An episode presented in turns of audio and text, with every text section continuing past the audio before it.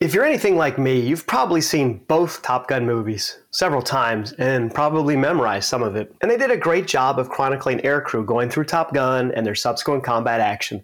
But in the most recent movie, did you wonder what Maverick did as a test pilot in the desert before he ejected at Mach 10? This series will help, and hopefully so will I.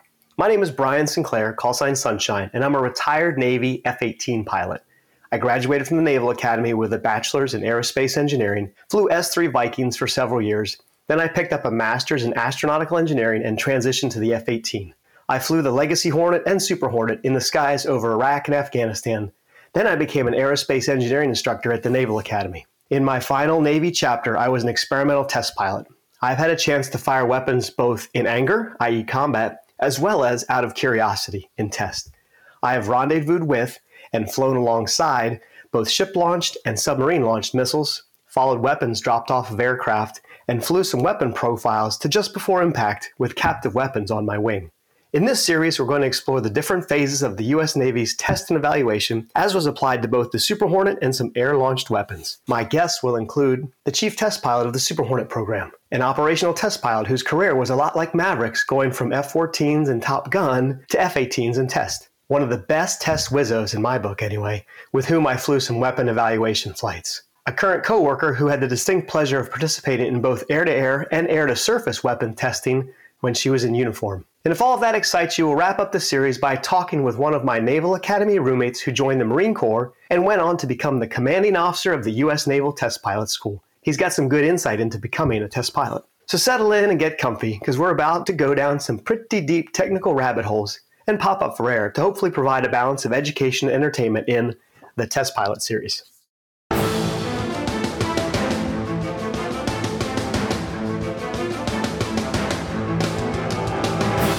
This is authentic. Welcome back to another episode in the Test Pilot series. Today, we're going to focus on the developmental test of the U.S. Navy's F 18 Super Hornet. So, personal favorite is I got to fly a lot, and who better to have as a guest than the chief test pilot of the entire U.S. Navy developmental test program, retired Navy Captain Rob Knockers Niewoehner. So, I met Rob when I was teaching at the Naval Academy, and he was basically the senior guy in the aero department there, as you could imagine. And when it comes to intellect, this guy just kind of blows it right off the top of the charts. He got his BS in physics from the Naval Academy in 1981 then he went on to get his master's in electrical engineering at Johns Hopkins, followed by his PhD in aeronautical engineering. And finally, he attended the U.S. Navy Test Pilot School. So look at the big brain on Knockers. Anyway, without further ado, let's bring in Knockers. Hey, good morning and welcome back. Today's episode, we're going to talk about the developmental test of the Super Hornet, appropriately named the Rhino. And we brought with us today our in studio guest, Dr. Rob Niewoehner, retired captain in the United States Navy, who has a PhD. He was the Super Hornets chief test pilot for the integrated test team. So, good morning, Rob. How are you? Good morning, Sunshine. It's a real privilege to be with you. It is, yeah. So, Knockers, uh, call sign Knockers, and I, uh, first time I met him was actually, uh, I came back to teach at the Naval Academy in the Air Department, and you had been there for a while, correct? Uh, yeah, I, I, joined the Naval Academy faculty uh, right on the heels of the Super Hornet program in 1998. Nice. Okay, so let's start off with uh, the call sign. So your call sign is Knockers. Is there? Uh, I'm assuming there's a good story there. Yeah, no, sorry, no salacious story. Um, it. Uh, uh, one of my lieutenant commanders, department heads in VF 84 had couldn't pronounce my last name, and so it started off as Dave Ripple was his name, and it started off as knee knockers, which just was way too long a call sign. So it just got truncated to knockers over time. So yeah, gotcha. Okay, so no sorry to let you down. Story, no, that, no great stories. So hey, knockers, before we get into the developmental test of the Super Hornet, I'd love to hear your background and why did you get into this line of work? What, what were your interests, your upbringing, your you know your background, if you will, and then and then we'll obviously talk about the Super Hornet, and then we'll finish up with where you currently are. Yeah, so I, I, I, grew up in St. Louis, which will actually play into this story later on with Super Hornet, and uh, but knew from the time I was a little boy I wanted to be a uh, naval officer. Uh, loved the literature of the sea, and so came to the Naval Academy uh, with a class of 1981. Uh, actually, thought I wanted to be a submariner uh, at that point. So oh. you know, had this dreams of command at sea, and figured out as a midshipman that's not what I wanted to do. And so by the end of my time as a midshipman uh, and graduating in 81, I wanted to be a fighter pilot. So uh, flew Tomcats through the 1980s. I was a physics major and uh, had a master's in, in, electrical engineering prior to commissioning.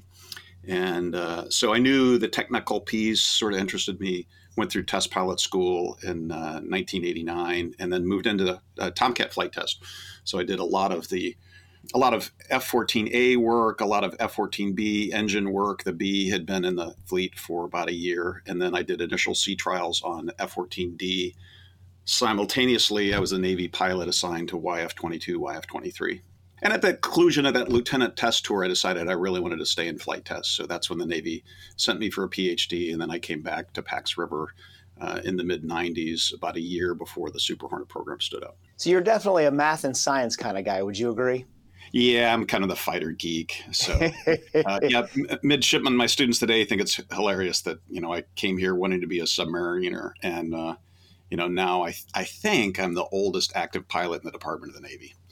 Nice, so, active. So, what do you currently fly before we get into the super? Yeah, so uh, you know, I'm an old man, so little light airplanes is all I'm trusted in. And uh, but uh, yeah, we teach a flight test engineering course, uh, and I we uh, we've got a um, a Baron that we lease from a, a local FBO uh, that we use for 1967s, uh, which is a quirky airplane pre Part 23, uh, which is nice for what we use it for, which is an engineering test bed. Um, because uh, the mids find some of those quirks over the course of our time in flying, and uh, yeah, that's just that's a privilege to still be involved in. Oh, I, I had this a, a couple of great uh, stories from the fall. One of them was first flight with a midshipman where he'd never been on a light airplane before. And 10 minutes into the flight, he told me, I don't know whether I'm terrified or exhilarated right now. He goes, maybe a little of both. And those kind of moments are just really priceless for me. So introducing um, young aspiring naval aviators to, to flying. Very nice. Okay, cool. So so obviously, uh, thanks for the background and, all the accolades. I mean, uh, and and later we'll talk about your you're basically all the professional organizations that you're part of. But if you don't mind, we'll uh, dive into the subject at hand. Okay. So, thinking about, we're back in the 90s, right? So, can you set the stage, big picture with the Navy? What kind of programs were currently going on? What was being canceled? What were the, the tensions at the time? So, you know, 1990, uh, what naval aviation had on its horizon was uh, A12 was a developmental program, uh, kind of flying Dorito. Think of B2 shrunk down to the size of a flight deck. It was in process, uh, and I was read into that program. But and then also uh, the Navy was a part of the Advanced Tactical Fighter Program, which was uh, essentially the Navy was going to buy a variant of the F-22 or F-23, depending on who uh, was involved or who won. Um, I was on the, the I was the Navy pilot assigned to that program and uh, was a couple of weeks away from flying the YF-23 when uh, the Navy pulled out. But really, in the spring of '91, uh, Secretary Cheney canceled A-12 uh, fairly abruptly, triggering off a almost decade-long, you know, multi-billion-dollar lawsuit between McDonnell Douglas and the government. Uh, that'll show up later in the story too. Canceled uh, Navy's involvement in, in um, YF-22, YF-23, and you know, Tomcat 21 was scrapped. Um, matter of fact, not only was it scrapped, but Congress directed that Grumman destroy the tooling for the, F, the after the last F-14D was built, so that Tomcats couldn't rise again. So I can remember a bike ride with Dave Dunaway, who later retired as a three-star. We were both lieutenant commanders in Monterey in the mid '90s, and Decoy and I having this conversation over, you know, what's our leadership thinking? I, you know, where are the airplanes going to come from to fill the flight decks? And um, you know we thought that they had sold us down the river. Uh, what we didn't know was Super Hornet was being born, and uh, that they were actually and these are guys like John Lockard, uh, Brent Bennitt, Bill Bowes, um, all retired three stars now, and uh, they set naval aviation on a course of financial uh, soundness um, that uh, you know, essentially has allowed the Navy to, to recapitalize naval aviation. I now look back and go, wow, those guys were just so wise. But the press was, you know, this is so 1993 in August. Um, the people in Revolve still call it the 10 days of August because they were locked down in St. Louis for 10 days to come up with a program to save naval aviation. that was going to be Super Hornet because otherwise all we had was all these old airplanes on the flight deck. And uh, they came out with a program that was going to have first flight uh, in 95, uh, delivered to the fleet in 99, $4.88 billion.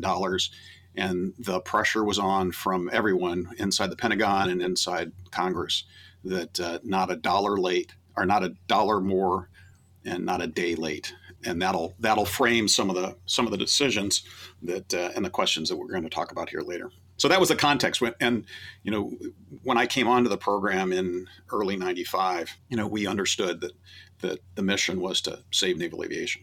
And so, okay, thanks, Knockers, for that kind of setting the stage, if you will. So, thinking of the, as I call it, as we call it, really the legacy Hornet, right? That was a derivative of the YF-17, the Cobra, which was kind of the loser to the F-16 in the lightweight fighter program, right? So, can can we say that the Legacy Hornet is the the basis for the Super Hornet?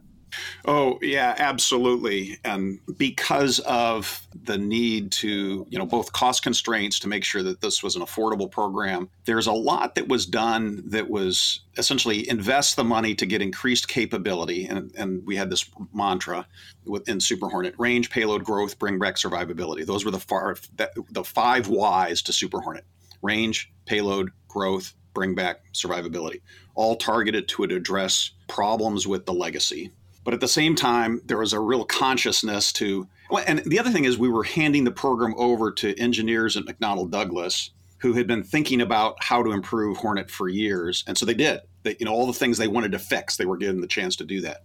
So the architectures, the engines, you know, the 414 is a bigger version of the 404. That'll come up later too. The architectures, the software, you know, so everything that could be copy pasted into to rhinos was copy pasted. Where thanks for listening to this authentic snapshot. If you'd like to hear more, head over to authenticmedia.io to hear the rest of this episode and explore our authentic content.